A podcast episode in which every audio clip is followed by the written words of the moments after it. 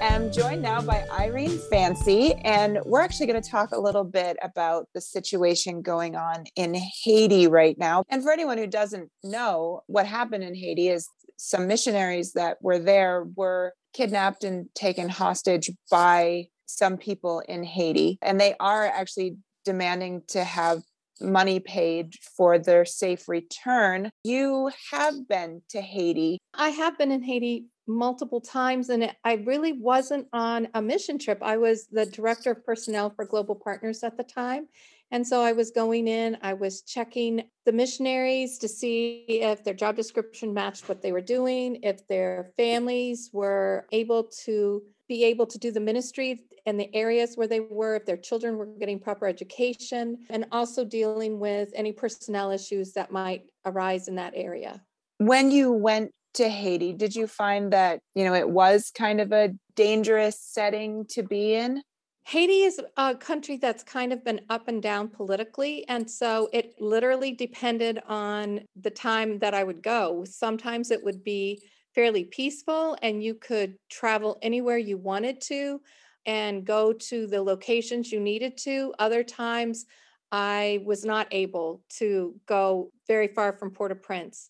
I would have to stay, and we had a mission compound there, and I would have to stay in the compound because of the political unrest that was happening. It mostly comes down to the gangs. If the president and the political situation is stable, then the gangs are under control. But if those things aren't stable, then the gangs tend to take over the void that is left there and fill the gap. Have you ever seen situations like this arise in Haiti or other countries with Christians? I mean, we know persecution of Christians has happened in the past, obviously. Yes, for sure. Yes, we have seen missionaries held hostage. We've had situations like that, not necessarily with the Wesleyan Church, but we work in coordination with other mission groups. And so, yes, we have seen that happen. We've seen, again, because of political unrest and because of maybe the location in which you're in, it depends on the time and the place, but those things do take place, and it is a very difficult situation.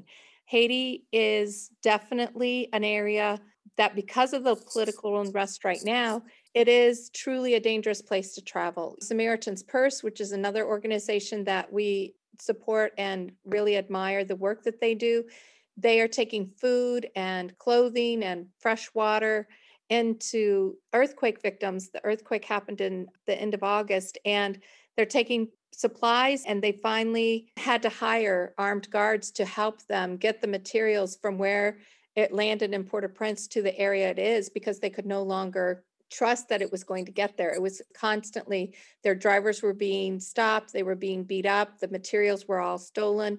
And so it again did not allow for the materials to get where it needed to go. So they chose to hire armed guards that then help protect the truck to get to where it needs to go. Obviously, those are extreme measures, and you would hope that that wouldn't need to happen all the time. But for right now, in order for the people who desperately need it the most, that's the only way they could figure out to make it happen. So the threat for the people who have been taken is very real. There is a very real possibility that they may not make it out of this. I think that's very true. I think that the conditions they're being held in is very questionable. I personally feel like their treatment could be pretty abusive at this point. There are women and children involved. I don't think that this particular gang who has captured them and is holding them really care about that. I think they literally just want $17 million to settle this so that they can just have more money to get more power. And in a place like Haiti, I would think, even in a place like the United States, money really does bring that power. That's exactly right. And for a situation like Haiti, money is everything. They're the poorest nation in the Western Hemisphere. Food is very difficult to come by, even fresh water, because of the earthquakes that they've had, the tropical storms and hurricanes, is very difficult. And so it just keeps multiplying tragedy upon tragedy. Plus, there's not a lot of honest work there. It used to be farming, but the ground has been not taken care of. The trees were all leveled. So when you see an overview of Haiti, you just see barren land. And so there really isn't a lot of options for jobs. And so again, you have people who can't find a job, they don't have food, They don't have fresh water. And so they resort to violence to find ways to either find those items or to get money so that they can get out of that situation. And is this a situation, and obviously, you know, neither of us are involved in negotiations or anything like that, but is this a situation where you think that if the money was delivered, then the people would be freed? Or do you think that there's a possibility that even if the money was delivered, this may still not have a happy ending? Well, I think that you have to understand the people that are currently holding them are not exactly trustworthy or upstanding citizens, right? And so that would be the biggest question in the back of everyone's mind is, would they be released, but in what condition would they be released? And what has taken place over these 12, 13 days that since they were taken to them, I think that's another major question that if they are released, what will then happen to the gang? Because right now, nobody's going into that area to do anything because of the situation. They don't want to put them in danger. But that's not to say that once those people are released, they wouldn't go in and do something drastic to break up this gang. Now, as Christians are looking at this situation, should people still be planning? Are people still planning to go to Haiti? Or is this going to really kind of put the brakes on for a little while, at least, of people trying to help people in Haiti? I'm sure that right now it's putting the brakes on. I'm sure that they feel like the situation is just too dangerous. One of the things that I feel, and, you know, I think one of the things that we don't often stop and think about is the people in Haiti didn't choose to be born there. The people in Haiti didn't choose for hurricanes and earthquakes to take place there. So as a mom, I guess I see it from a mother's perspective and think, if I was in Haiti and had children to feed and no means to do it, I would desperately want people to come and help. And so to say that it's wrong for somebody to go, I don't think I want to say that because they do need help. They're in a desperate situation. But to put ourselves in danger, I'm not sure it's the right timing to go. Are there other ways that we can be supportive, like helping Samaritans Purse that are taking supplies in rather than physically putting ourselves in harm's way that would actually then create another situation that has to be dealt with? I would imagine whenever missions trips in general are being planned or decided upon, safety has to always be at the forefront of the planning, I would imagine. Usually the State Department puts out updated information for each country. And so we always look at the State Department's newest information on the country that any of us would be going to, and we would check to see what the safety risks are. Sometimes it's not necessarily in the exact spot you're going, but you have to go through a dangerous area to get to that spot. So you would have to definitely look and see what the travel restrictions are put out by the State Department, because they keep on top of that. And talk to the people who are there, talk to the missionaries who are currently living there, or to other people who currently live there to know if there's, maybe it's a delay in your trip, maybe it's just not the right time to go, but you can still do it at another time. So yes, definitely that's something that's always looked at. And for people who are making plans to go on a missions trip or someday would like to, what are some things they can do on those missions trips to stay safe, to try to avoid situations like this, in addition to looking obviously at the recommendations, but, you know, once they're there in the country? Well, there are several things that you can do. First of all, you need to always listen to the people who live there. Don't go off by yourself. That's just being reckless. Make sure that you stay in a group. Make sure you stay with the people who you are in contact with, whether that's a missionary or local people who you've been in contact with to set up this trip. Be careful of local transportation unless, again, you've talked with the people who live there. Making sure that you travel frequented roads. Don't go on back roads that put you in a situation where you're in remote areas that leave you wide open for somebody to take you or to do things. Yes, those are definitely things that you can do. You can also need to be very careful that you truly do follow the instructions of the people who live there.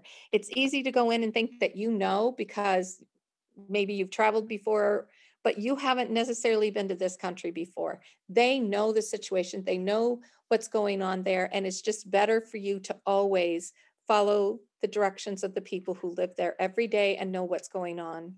So how can we help now with people in Haiti, or even help support the people or the families who are going through this situation now? You can definitely go on the website of the organization in which the missionaries were from. They had a day of prayer and fasting for the families that are here, as well as for the people who were taken.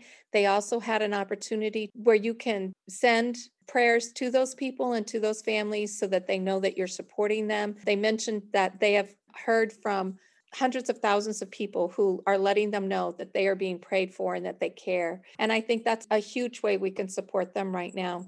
Always realize that it's not just unnamed situation. These people have a name, they have a family, they have a life. And all of a sudden that's been turned upside down. And so just remembering to care about what's happening and to keep in touch with what's going on around the world, not just in Haiti. The situation around the world is continuing to deteriorate for Christians. And we need to be available to be in prayer for that. There's different ways you can get emails and sign up for emails so that you can see what's happening around the world. Be informed. Take the time to ask the questions of what really is going on and how can I be involved. There's an organization out of Bartlesville, Oklahoma, the Voice of the Martyrs. And the Voice of the Martyrs was set up by a man who was taken prison in Romania and kept there for a number of years. And when he was released, he and his family came to the United States and he started this organization. They put out a weekly newsletter that helps you know what's happening with the persecuted church around the world, who you can pray for, how you can pray for them, how you can support them. We have a hospital in Haiti on the island of Lagunov, just off the main part of Haiti, and supporting them, helping to give money or prayer support for them is huge. We've had several people from our church go there to help at the hospital, to help with the building. Again, they serve the local people. It's the only hospital on the whole island of Lagunov. And so being able to financially support that hospital is huge for their everyday operations. Having doctors and nurses go there to help, even for a couple of weeks, helps greatly for them. So there's a lot of different ways that you can help. Prayer is certainly number one way, but there are other ways you can be involved. Just as we didn't have a choice to be born in the United States, they didn't have a choice to be born in Haiti. And it's so often easy to say, well, why can't they get out of the situation they're in, or why can't they do better for themselves? You don't live in their shoes. You don't understand that they were born into this situation. And yes, maybe there are a few things they can do for themselves, but in a lot of ways, they really are at the mercy of the country in which they live. We are very privileged in the United States. We have so many opportunities given to us: jobs, education, food, clothing, that is just truly not even available on a daily basis there. One of the trips I was in Haiti, I was traveling and I saw this little boy on the side of the road, and his name was Wesley. He was 8 years old, and he was selling little clay figurines. And when I stood and talked with him, what he sold that day depended on how much food he could take home for his family to eat for supper. They hadn't eaten all day. So if he wasn't able to sell enough, they weren't able to eat that night. I don't think we even understand the pressure of being food insecure that brings to a family. And yes, we have some of that in the United States, but we have a lot of different aid groups that help in those situations. A situation like Haiti, there just isn't a lot of opportunity for those things to help. So just being careful of our judgment of the countries and the people, and understanding that Jesus died for them. He cares about them. He loves them. And having a heart for them like his heart.